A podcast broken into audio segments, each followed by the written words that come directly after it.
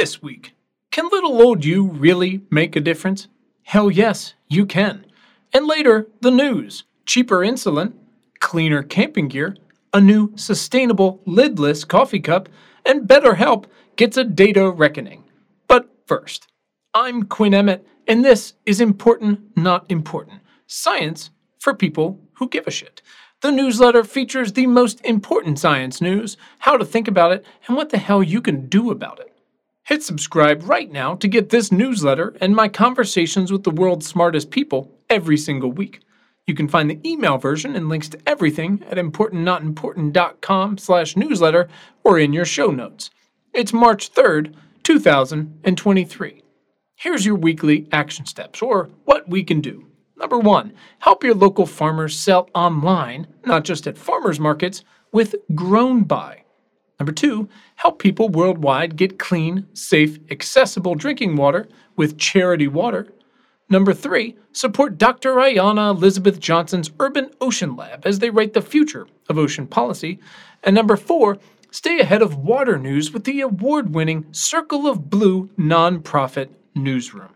And now, today's big question what the hell you can do. Even the smallest person can change the course of the future. Many words and gallons of figurative blood have been spilled in the long war over how to most effectively take on the world's biggest problems and opportunities.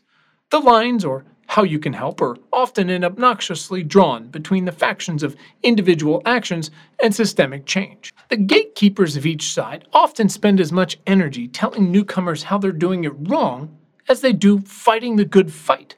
But it's important to have a little empathy and understand why these captains of progress are forced to clarify our most prudent way forward again and again. You see, the forces aligned against them and us have sought since the 1950s to confuse you, to misinform you, to create chaos among the ranks of the well intentioned, to make this your fault. And the onslaught of greenwashing and environmental original sin continues to this day. This clearly, is a moment when we need all hands on deck every gender, every race, every dollar, every effort. And not just because this ticking clock is a measure of the Anthropocene, in itself a war of attrition involving every hand on deck, but because the systems built so far, without incorporating every gender and race, have failed for every demographic save one white men. I want to be clear here. Again, it's measurable. Those same stakeholders have spent enormous sums to convince you that you, your person, your habits and choices, are the problem. And that in turn, only you and the very personal choices you make to buy low tar cigarettes, to use fewer plastic straws, to wear a mask, can reverse these very unfortunate circumstances we find ourselves in. TikTok. Make better choices, Gary. So these stakeholders, profiteers, poisoners of mind and body, worm tongues, but with Twitter accounts and trillions in subsidies, seek to divide us, to extinguish our brightest flames before they can be lit. And that's bullshit, man. They're everywhere as designed, leading international conglomerates to incredible profits, and failing to lead countries, including and especially this one in the past. They've abandoned taking care of you, but will never stop extorting and misleading you. So to defeat them does in fact require systemic change. That is the nature of being alive after our ancestors fought for so much progress. Being alive as the clock is almost up, but at the same time when so much opportunity lies before us. Incrementalism, so fewer plastic straws over time, which is great, also ignores how far we've come. Objectively, historically, this world is incredible. Best time to be alive but it also ignores that so much damage is already done. And it also ignores that things can be so much radically better for everyone this time. Incrementalism ignores what we're capable of. Turning back those who come to our efforts asking, How can I help? is how we lose, man. It's how we fail to enact systemic change. They can take away our air and our water, but they can never take away the power each of us has to decide how we react to such outright thefts. How we each choose to react is born of our own perspectives and our own skills. I mean, Frodo didn't take to Mordor because he thought it'd be fun or an adventure. He was an undersized orphan, an only child, and the only place he was ever going to call home was inevitably going to be destroyed. He was super reluctant to take up the cause, but he also knew, man, he didn't have a choice.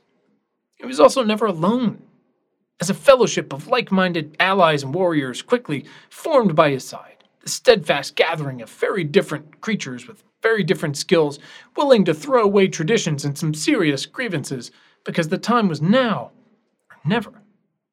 If nothing else, Frodo's was a tale of how much we can inspire each other to take up the fight. As my hero, Rhiana Gunn-Wright, wrote in 2020, forever ago, we are still terribly, dangerously alive. And any moment that you're alive is a moment to fight back against the people, institutions, and ideologies, the systems that prefer death over justice. As my other hero, Dr. Leah Stokes, said, you can make your life into a living act of resistance, make your life into art. But you don't have to do all this. And you certainly don't have to do it all and do it all alone. Your individual actions won't manifest in a vacuum, not now, with everything on the line. You can use your privilege and put your body in the streets with thousands of others.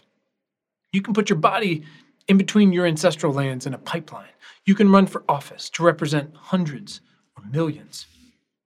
You can become a sustainable material scientist and create a lab with six other cool scientists to build new straws. Straws that don't destroy ecosystems, but that also don't become tissue in cold brew. Please. You can become a teacher or a nurse. You can string simple words together into something none of us has ever read before. You can use your expertise spinning up restaurants to become a new leader in food based disaster relief for millions.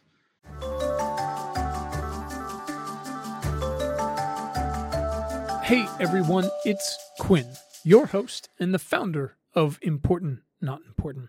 I'd like to take a quick minute to tell you about the INI or INI, whatever we're calling it these days, membership and community. It's a gathering place, really, for our most dedicated shit givers, a place to connect and learn from one another and to have access to me outside of the newsletter and this podcast. We started it last year and it's grown to hundreds of shit givers from all kinds from around the globe.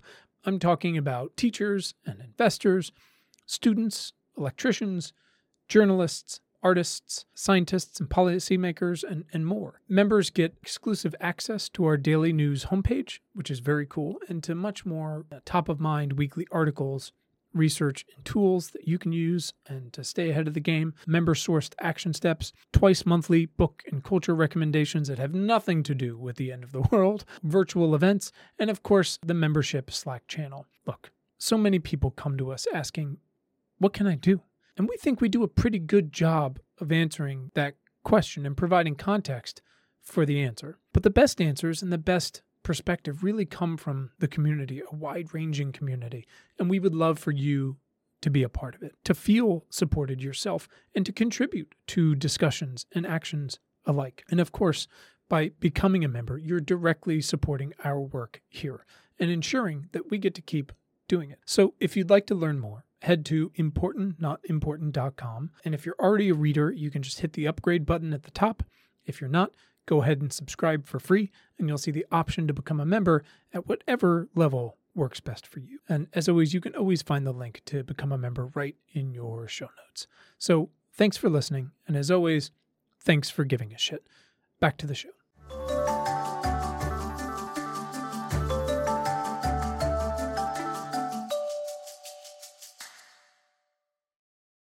You can build drones that fight wildfires. Still don't understand that one. You can pick up trash every day for hundreds of days in a row to lay bare the choices of others who just walk the same paths. You can use your art to iconize a movement.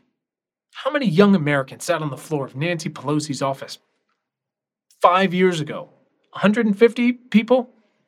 There's somehow oil companies with 150 senior vice presidents crazy. But 150 members of Generation Z, who are now adults, doesn't a revolution make? Or does it?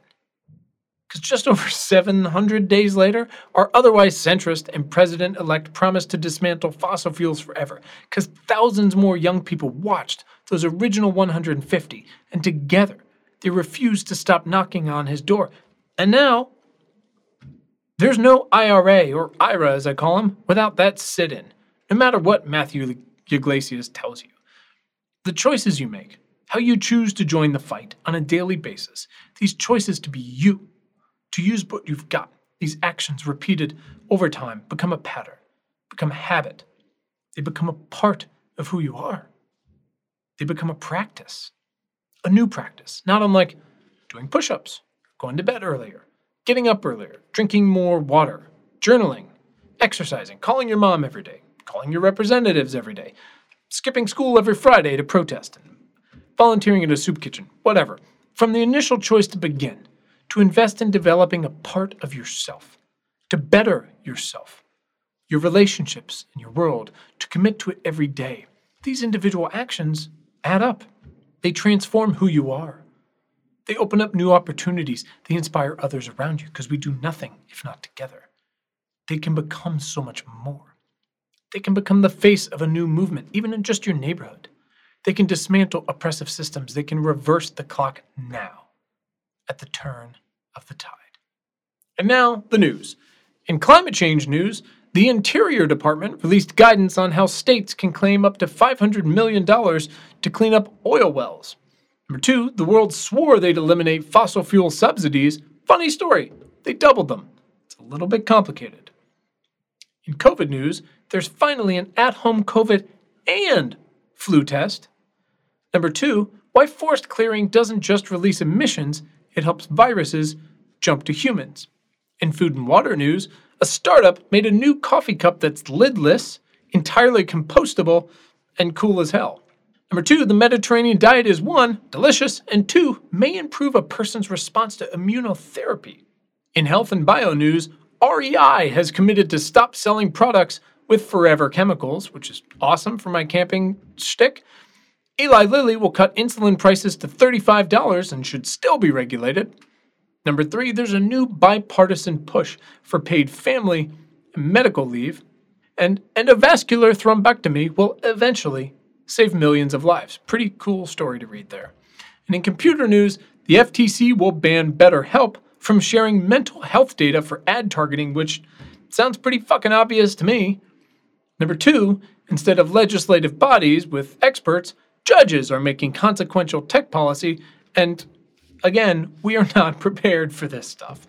That's it for this week. Hit subscribe to get your next week's issue straight to your feed.